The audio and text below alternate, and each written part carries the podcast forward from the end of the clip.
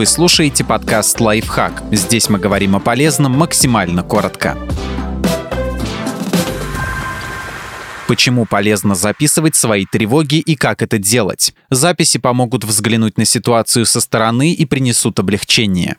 Зачем фиксировать тревожные мысли? Тревоги, сомнения и переживания – это естественная часть жизни. Но бывают ситуации, когда тревога начинает слишком сильно сказываться на повседневной жизни. Например, переживание будет вас посреди ночи, или вы не можете заснуть вечером, размышляя о будущем, или постоянно прокручиваете в голове неприятные события. В таком случае полезно завести дневник тревог, то есть записывать свои переживания на бумаге. Это дает возможность мыслить яснее и увидеть ситуацию со стороны. Записав все, что вас беспокоит, вы разорвете порочный круг, перестанете снова и снова повторять одни и те же негативные мысли. Исследования подтверждают, что ведение дневника помогает справляться со стрессом, улучшает психологическое состояние и даже укрепляет иммунную систему.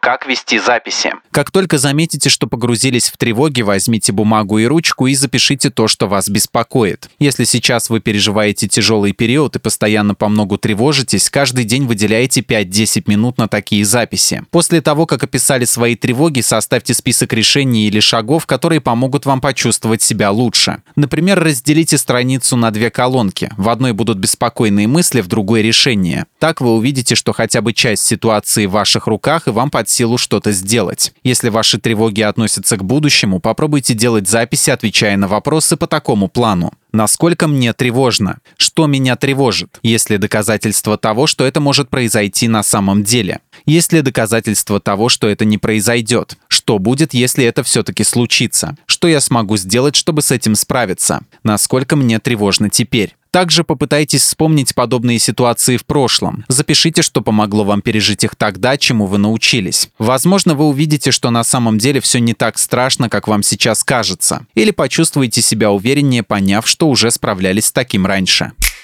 Подписывайтесь на подкаст «Лайфхак» на всех удобных платформах. Ставьте ему лайки и звездочки, оставляйте комментарии. Услышимся!